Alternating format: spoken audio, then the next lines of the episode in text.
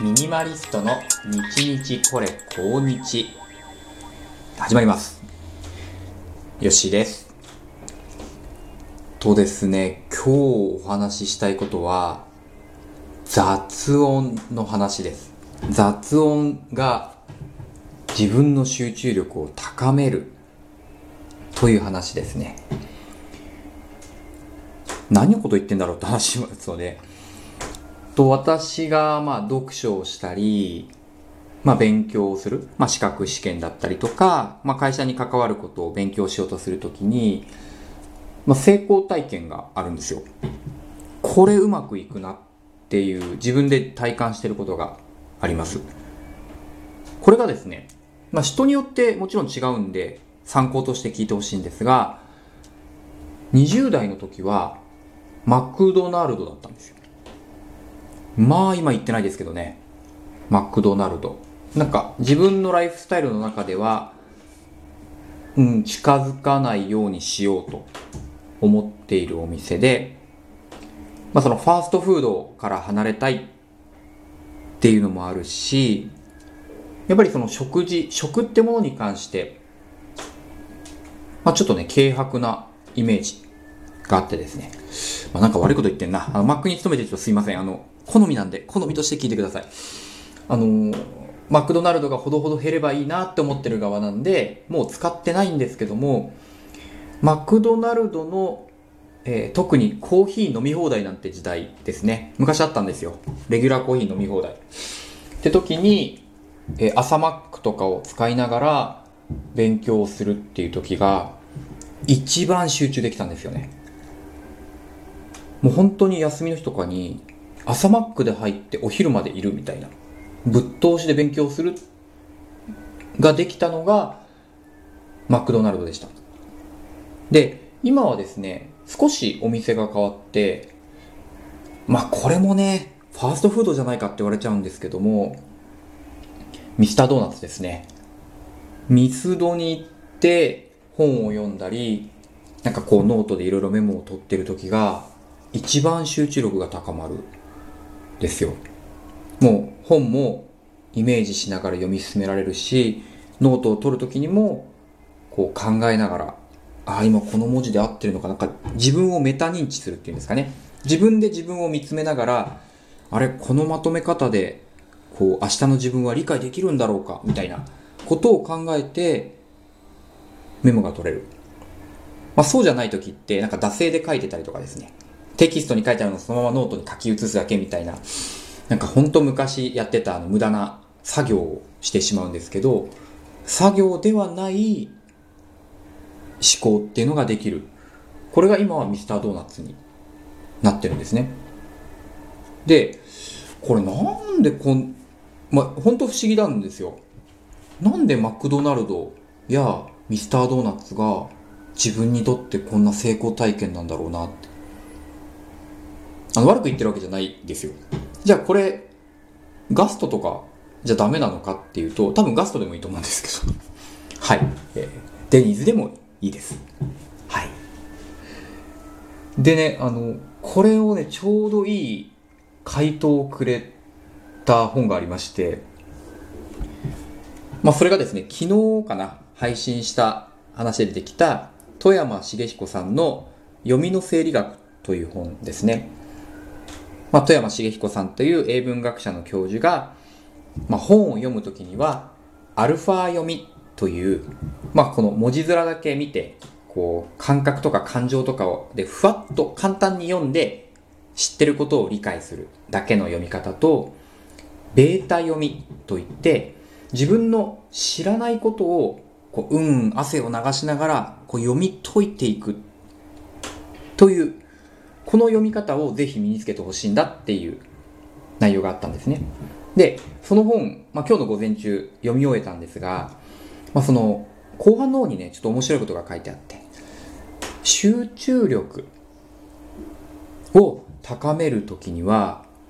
この集中力ってのは何にもないところ、例えば物が何にもない、音も何も聞こえない場所というのは逆に頭にノイズが走るもんなんだって言うんですよ。これね、私もあの、趣味で座禅をやるのですごいわかるんですけど、こう、例えば座禅でね、足を組んで、じゃあ10分間、こう、ぼーっとしますってやるとね、なんか浮かんでくるんですよね。ああ、そういえば明日仕事でこんな予定あったなとか、ああ、そうだ、あの苦情あったから対応しなきゃいけないな。はたまた、今日の晩ご飯どうしようみたいなことが浮かんでくるんですよ。なので、必ずしも身の回りにこうノイズがないイコール頭の中にノイズが出ないというわけではない。それを富山さんが本の中で書いてあったんですね。で、まあ、そこで事例に出ていたのがこうながら勉強と呼ばれるものです。音楽を聴きながら勉強するとかラジオをつけながら宿題をやるみたいなものがちょうどその富山さんがね、えー、まあ現役だった頃。だから30年前40年前ぐらいに出てきたと。だ僕が生まれた頃ですね。で当時はそんなそのラジオを聴きながら勉強するなんて本当になんだろう集中ができていない証拠だとかいうことでその親世代がかなりバッシングをしたそうなんですね。音楽を消しなさいとかラジオを消しなさいっていうふうに子供に言っていたらしいんですが富山さんは肯定派。だったんですね。賛成してたと。でその理由がまさにそのノイズの話。何もないところは逆にノイズが生まれるんだと。そこでちょっとしたラジオとか、え音量が小さい音楽が流れていると、まあ、そこにちょっと意識が向くので頭の中にノイズが生まれづらいっていうんですね。で結果的にどうするかなるかっていうと本やその勉強に集中できるっていうんですよ。だからこう意識を持ってかれない程度のながらっていうのはとてもいいことなんだってね書いてるんですね。でこれを読んでこうパーンとねちょっと膝を叩きました。あだから私は今ミスタードーナツでこれを読んでるんだなっていう。ミスタードーナツってまあ特に今日日曜日ですから人が出入りするわけですね。こうカップルも出入りするしもう元気なお子さん連れのご家族も来るし、おじいちゃんおばあちゃんも一人で来て、隣でオールドファッションを頬張っているわけです。で、そういうものもこう目線に入る。要はノイズが入る。そして BGM も流れてくる。ミスタードーナツの BGM は、あれですね、なんか1980年代、90年代の洋楽がよく流れるので好きですね。あ、メイヤーが流れてるとか、あ、ビートルズだとかね、結構好きなんですけど、まあそんなものも流れてくる。それが自分のこうノイズを抑えてくれるノイズなんですね。毒を持って毒を制すじゃないですけどあだから自分はこういうとこを選んでたんだなって思うし家で丸一日こう勉強するよりもミスドとかマックとかに行くのがいいんだなって分かりました。腑に落ちたっていうんですね。だから自分の実体験と本の中に出てきた事例が符合したっていうんですかね。まあこれもね、ちょっと確認の罠だ、確証バイアスの罠っていうんですけど、こう、自分がそうだと思ってることを認めてくれる文章があると目に入ってしまうっていうね。まあ心心理の罠。逆に反対するようなことはね、わざと読み飛ばしてしまうっていうトラップがあるんですけども、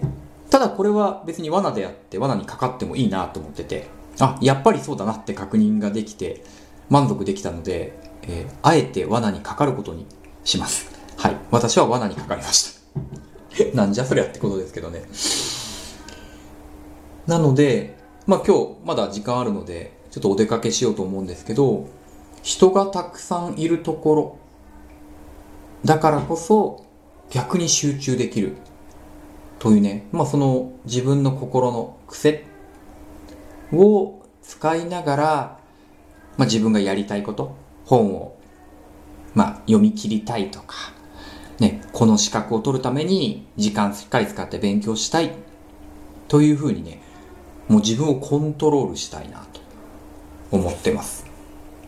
なかなかいいですよね。なんか自分を褒めてあげたいですが、あ、これよく気づいたっていうね。ちょっと拍手しておきましょう。はい。まあなんか自分を褒めるっていうのもいいですよね。なんか昔、自分が取ってたノートにですね、自分いじめをしないってメモしてあるページがあって、これ多分どっかの本で見たんですよね。もう結構な人はあの自分をいじめてる。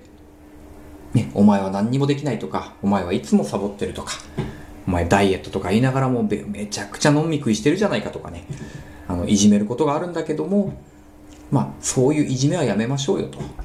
俺これできてるじゃんって思いましょうよって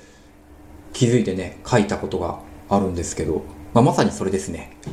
今日は、なんか自分がこれうまくいくルーチンだなっていうのが、富山茂彦さんに認めてもらって、で、私の中でこう、価値観としてしっかりできたという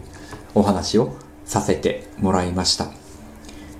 皆さんが落ち着いて一息つけて、かつね、そこでなんか一歩新しいことに近づける条件って何ですかね？場所なのか、誰かといる時なのか、時間なのか、はたまた天気かもしれないですね。雨の日は集中できるみたいな。そういうのもあるかもしれません。自分の人生の中でそういった TPO を切り分けられると、まあ、いつでも勉強できるのが一番いいんですけど、そうじゃなくてもね、成功体験を活かせると、なんかスッキリするんじゃないかなというふうに思います。ちょっとね、振り返ってみてください。えー、自分の好きな場所、集中できる場所、ね、そういうお話をさせてもらいました。ミスタードーナツおすすめです。ありがとうございました。